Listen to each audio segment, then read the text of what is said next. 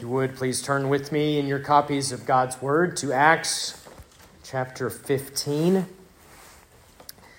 We're going to finish this chapter today. And I want to begin by getting you thinking about what ordinary what ordinary regular people are most likely to put on social media. Think about Facebook, Instagram, the like. What do we normally post? Our best. Our best moments, our best angles, our best outfits, the best parts of our lives that we want people to see. And on top of that, we even have filters that we can add to pictures to make them look even better. Very rarely uh, do people post uh, moments at their worst. It makes us uncomfortable to even be a bystander and see that. Uh, but people don't post their worst. Uh, they don't post pictures of themselves without makeup or on a bad hair day or a bedhead day. Uh, we never see pictures of the meal that turned out terribly or pictures of the house when it's an absolute wreck. We never see someone post a picture of a one pound bass. We want everyone to see our best, and we don't want anyone to see us at our worst. Uh, we think about this with our employers as well. We may live a certain way and do certain things, and we don't want them to be on social media for the sake of our employment. So we put these filters up. You ever notice the Bible doesn't do that? The Bible does not put a filter on the text. The authors of Scripture don't highlight the best moments of the saints and overlook the disappointing, shameful, embarrassing ones. We are given the story straight, where men and women are described honestly, warts and all, for all to see. Here's a challenge for you. Apart from the Lord Jesus, I'd like for you to try to think of someone in Scripture who didn't have a blim or, or who lived a blemish free life uh, think of someone in Scripture who never did anything embarrassing or shameful. I'll wait. You know, some of these Bible characters were members of our church. We'd have grounds to bring them under church discipline. And yet they are the heroes of the faith. Some of them are in uh, Hebrews 11, the hall of fame of faith. Isn't that refreshing? Just the honesty in Scripture. That we open our Bibles and we read of heroes and heroines of the faith. And there's no attempt to cover up their failures and weaknesses and their sins. This is one of the arguments that defenders of the faith will point to. That if someone was going to just make the Bible up, why on earth would you include the stories the Bible in- includes? Well, like, uh, sorry, Luke, uh, the human author of Acts, who is writing under the inspiration of the Holy Spirit, he does not hide hard moments either. And we have one example of that in this text of the Christian life, unfiltered. Uh, one of the scholars I read this week pointed to this event as one of the great failures in the New Testament.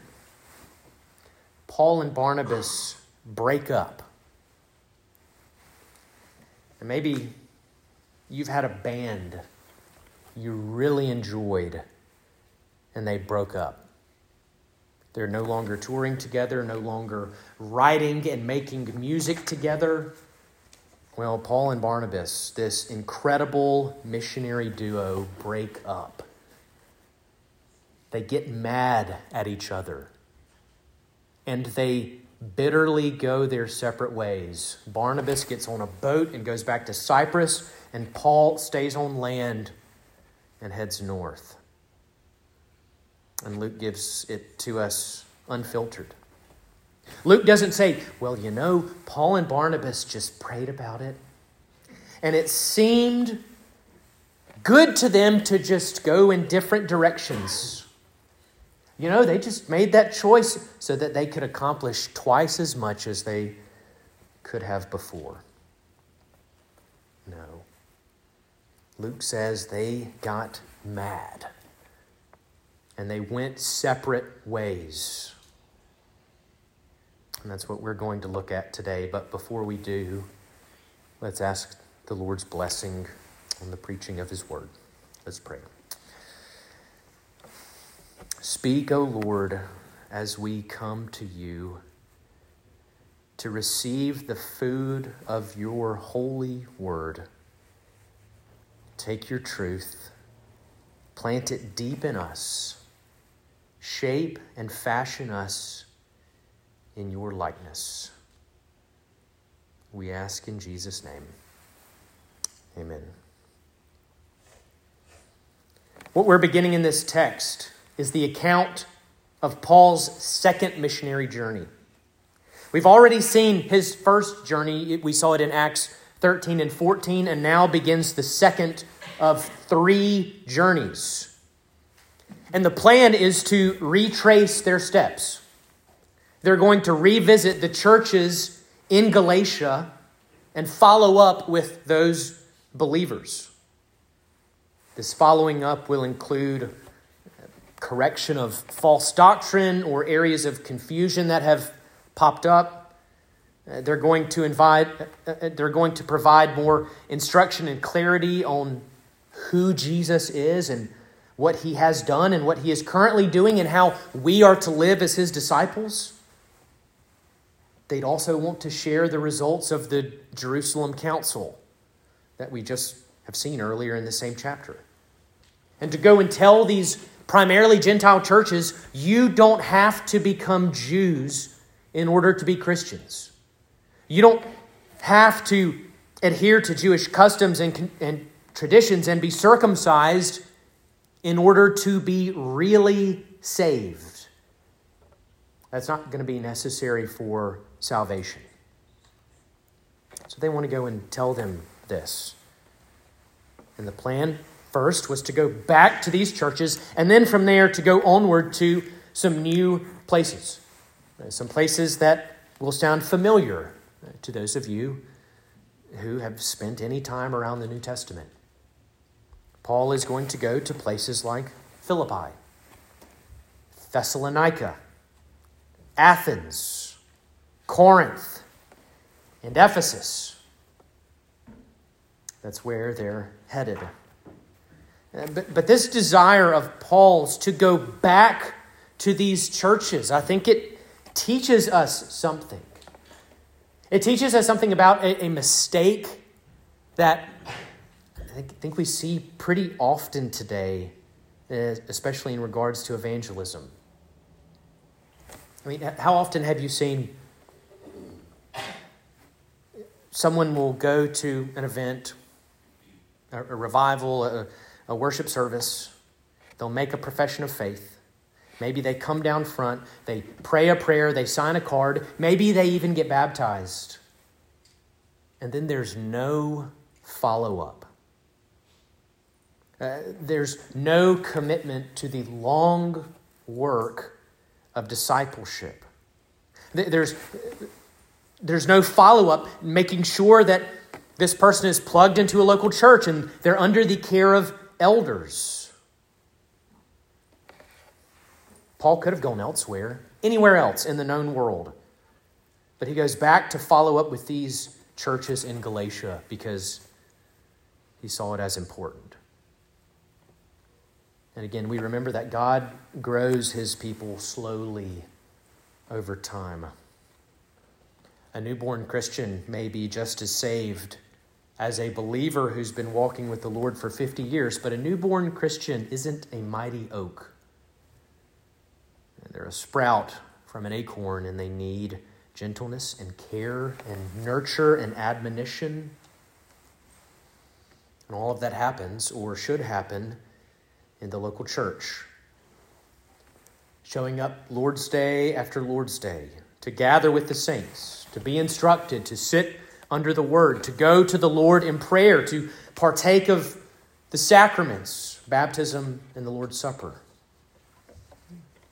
We remember the Christian life is not one to be lived in isolation, where we go to an event and make a profession and get baptized and then never come back to the local church except on special occasions.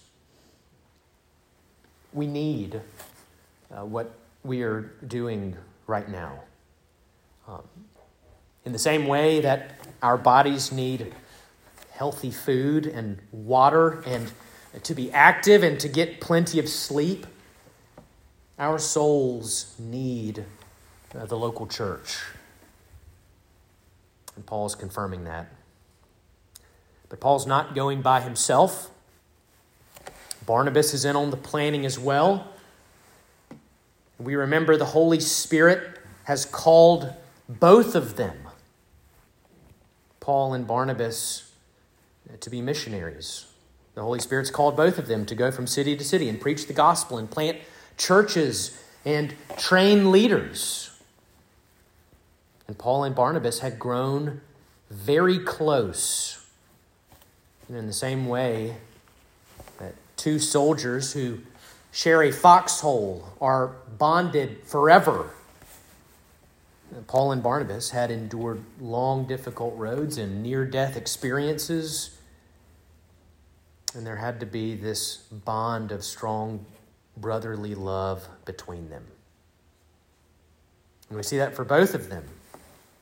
The work wasn't done. You know, when, uh, when I was a freshman at Mississippi State, I uh, uh, was accepted to be an orientation leader.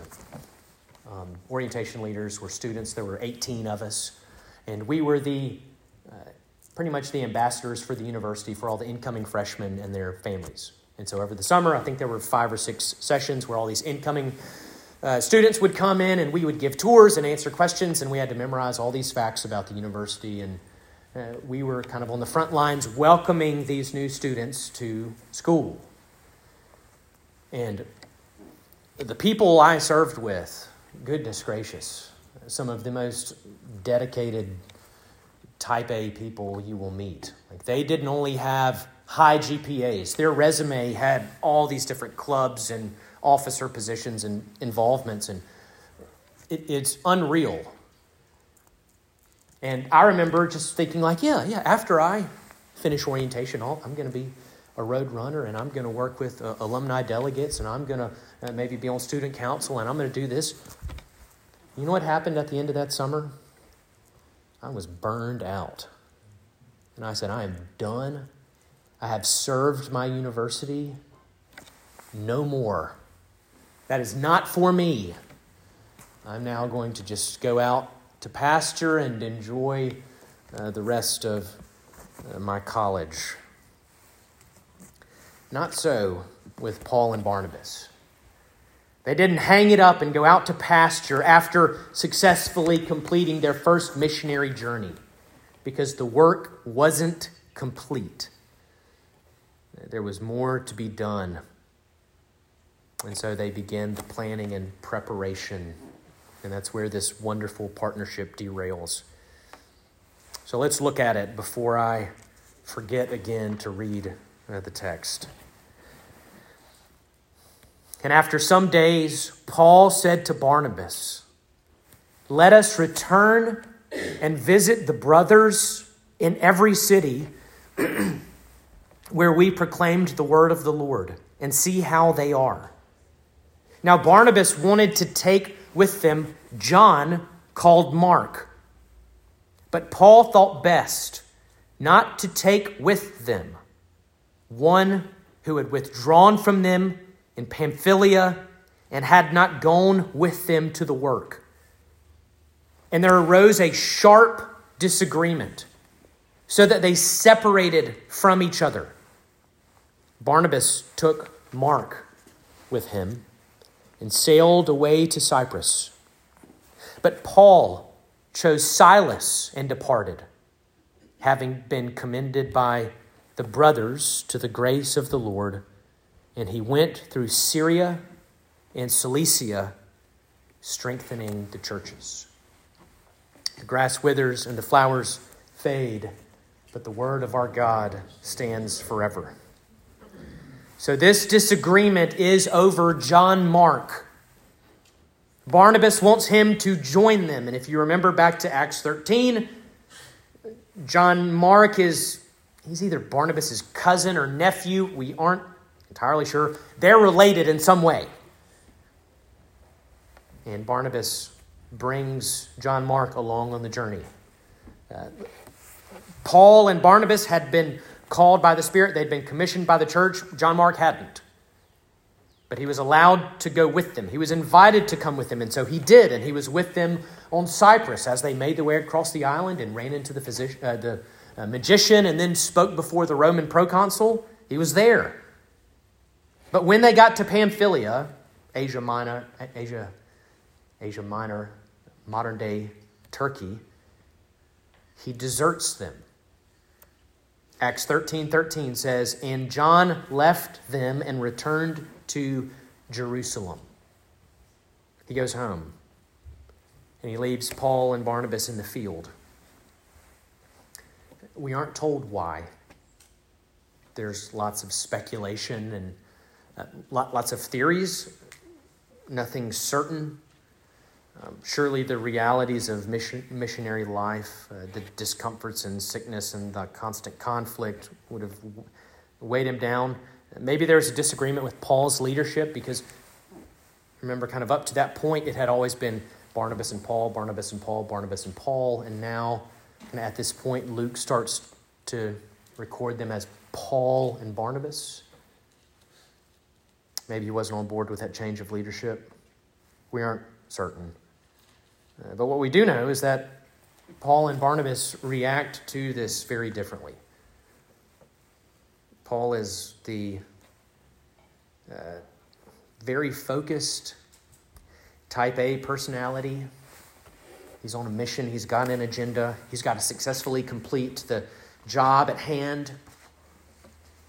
Whereas Barnabas is a more sympathetic personality. You remember his, his very nickname, Barnabas, son of encouragement? Well, Paul was not happy. And he viewed John Mark as a deserter, one who quit on them, one who could not be trusted. And now Barnabas wants to give this young man a second chance. You can imagine their conversation. Paul, he's, he's a young man. We know young men don't always use their head. That prefrontal cortex is still developing. They, they can make mistakes. It wasn't great what happened last time, but what if we show him some grace and give him another shot? And Paul's having none of it. He's a quitter. We can't trust him. We can't risk a team member. We can't risk a, a team member leaving us in the field Something like that could jeopardize our mission. So Paul gives a strong no. Well, what happened was a big fight. Two of the greatest humans in the New Testament uh, get angry at each other. We're told in verse 39 there arose a sharp disagreement so that they separated from each other. Now, the word that is translated here as sharp, if we go back to the root, uh, we'll see an English word we have, paroxysm,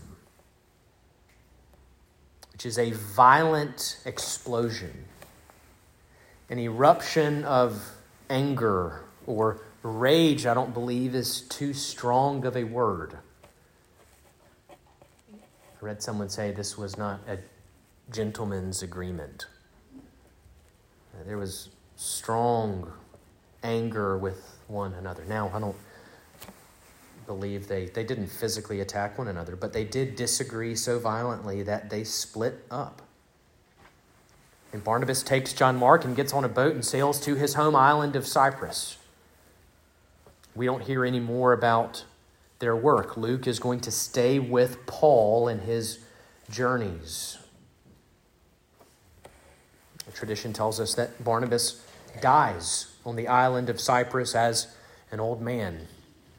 And I have no doubt he continued to minister faithfully there uh, to the end of his days. Paul, on the other hand, takes Silas, who's another leader in the church in Antioch. He'll travel with Paul. He will serve as a scribe. Paul will speak, and Silas will write down his words. Instead of getting on the boat and following Barnabas, they stay on land and go overland to Galatia.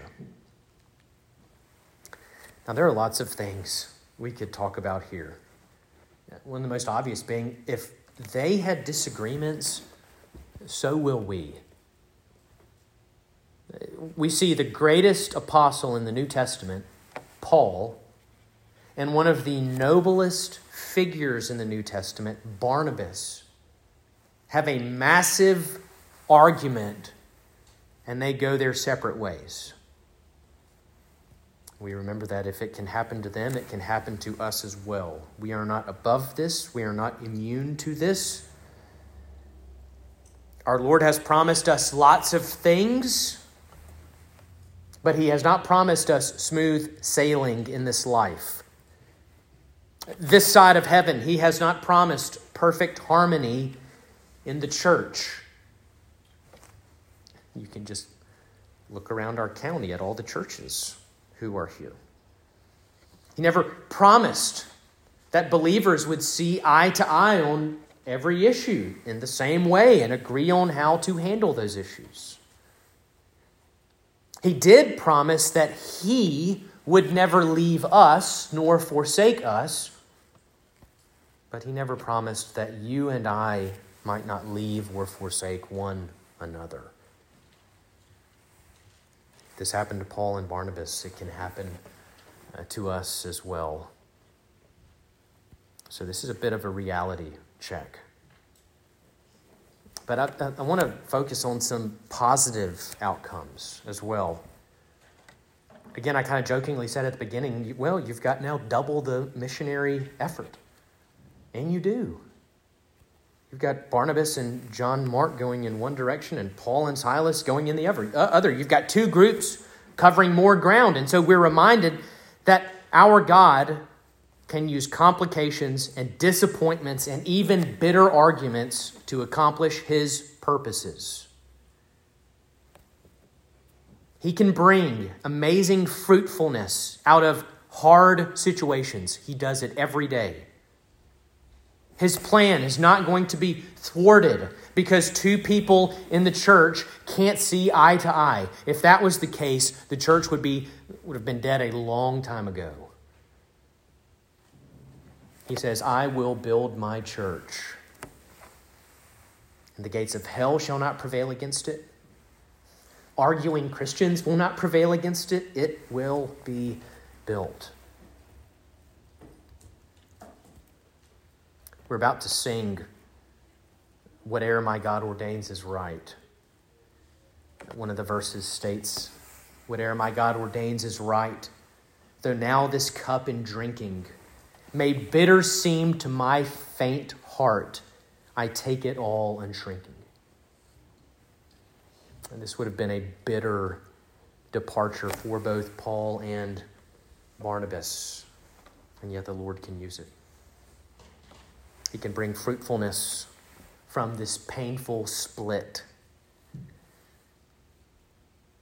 And don't we as a congregation know it? We'll get personal. I don't do this every Sunday. I don't want to be the church that has a chip on its shoulder or the pastor who has a chip on his shoulder. But especially those of you who have been a part of this congregation since 2006, you understand that going your separate ways can be a blessing. There's a wonderful history of our congregation written by Bill Davis. I usually give it out to new members. If you would like uh, to read it, let me know and I'll get you a copy. But it tells of this parting. And when I was thinking about today's text, I thought about uh, the core group of this congregation the pain and the bitterness and the uncertainty uh, that they felt in the severing of a relationship with a former uh, congregation. And yet the Lord has brought incredible fruitfulness. He has blessed us. He has been faithful to us. I'll, I'll, speak for my wife. Molly and I are so thankful to the Lord for you and for Trinity. We're thankful for your grace and your encouragement. And I don't imagine I would know any of you if that tough separation hadn't happened. I'd know the Beelers. They lived down the road in my First Methodist days. But majority of you, I would not know if that separation hadn't happened. But God works all things for the good of those who love him. Another positive outcome is that John Mark and Paul are reconciled. You know, this is not the last we hear about John Mark. Uh, later, Paul is in prison and he's going to write a letter to the Colossians. He's going to go through a list of names of those who have been with him, his companions in chains. And he says, They have been a great comfort to me. And John Mark was on that list. At the end of his life, Paul is in Rome and he writes to Timothy in 2 Timothy 4, and he says, Get Mark and bring him with you, for he is very useful to me for ministry. Peter in 1 Peter 5 refers to Mark as my son. Tradition tells us that John Mark was Peter's interpreter in Rome.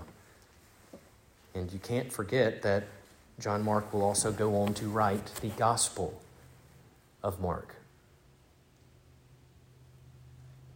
Isn't knowing that a wonderful encouragement to, to those of us who have suffered failure? We'll make mistakes, we will fail, we will say unfortunate things, we will lose our cool and scream at someone. And you may come to me and say, Pastor, I've failed. What I'm reading here is all too familiar. I've acted in a similar way. I'm ashamed of it. Do you know what I would say to you?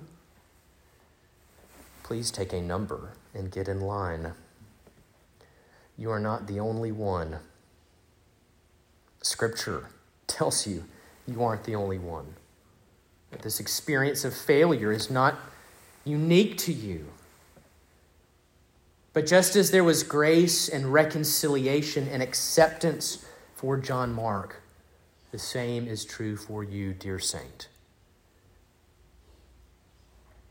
Remember that we are in union with the perfect one, Jesus Christ. Remember that his death was your death, his life, your life, his resurrection, your resurrection, his righteousness, your righteousness. Remember that he is building his church and that all of history is headed towards his great and final triumph. I heard a pastor recently, uh, he reminded me on just some different views of history. Paganism views time and history as cyclical. You know, the whole Lion King circle of life. It just repeats over and over and over and over again.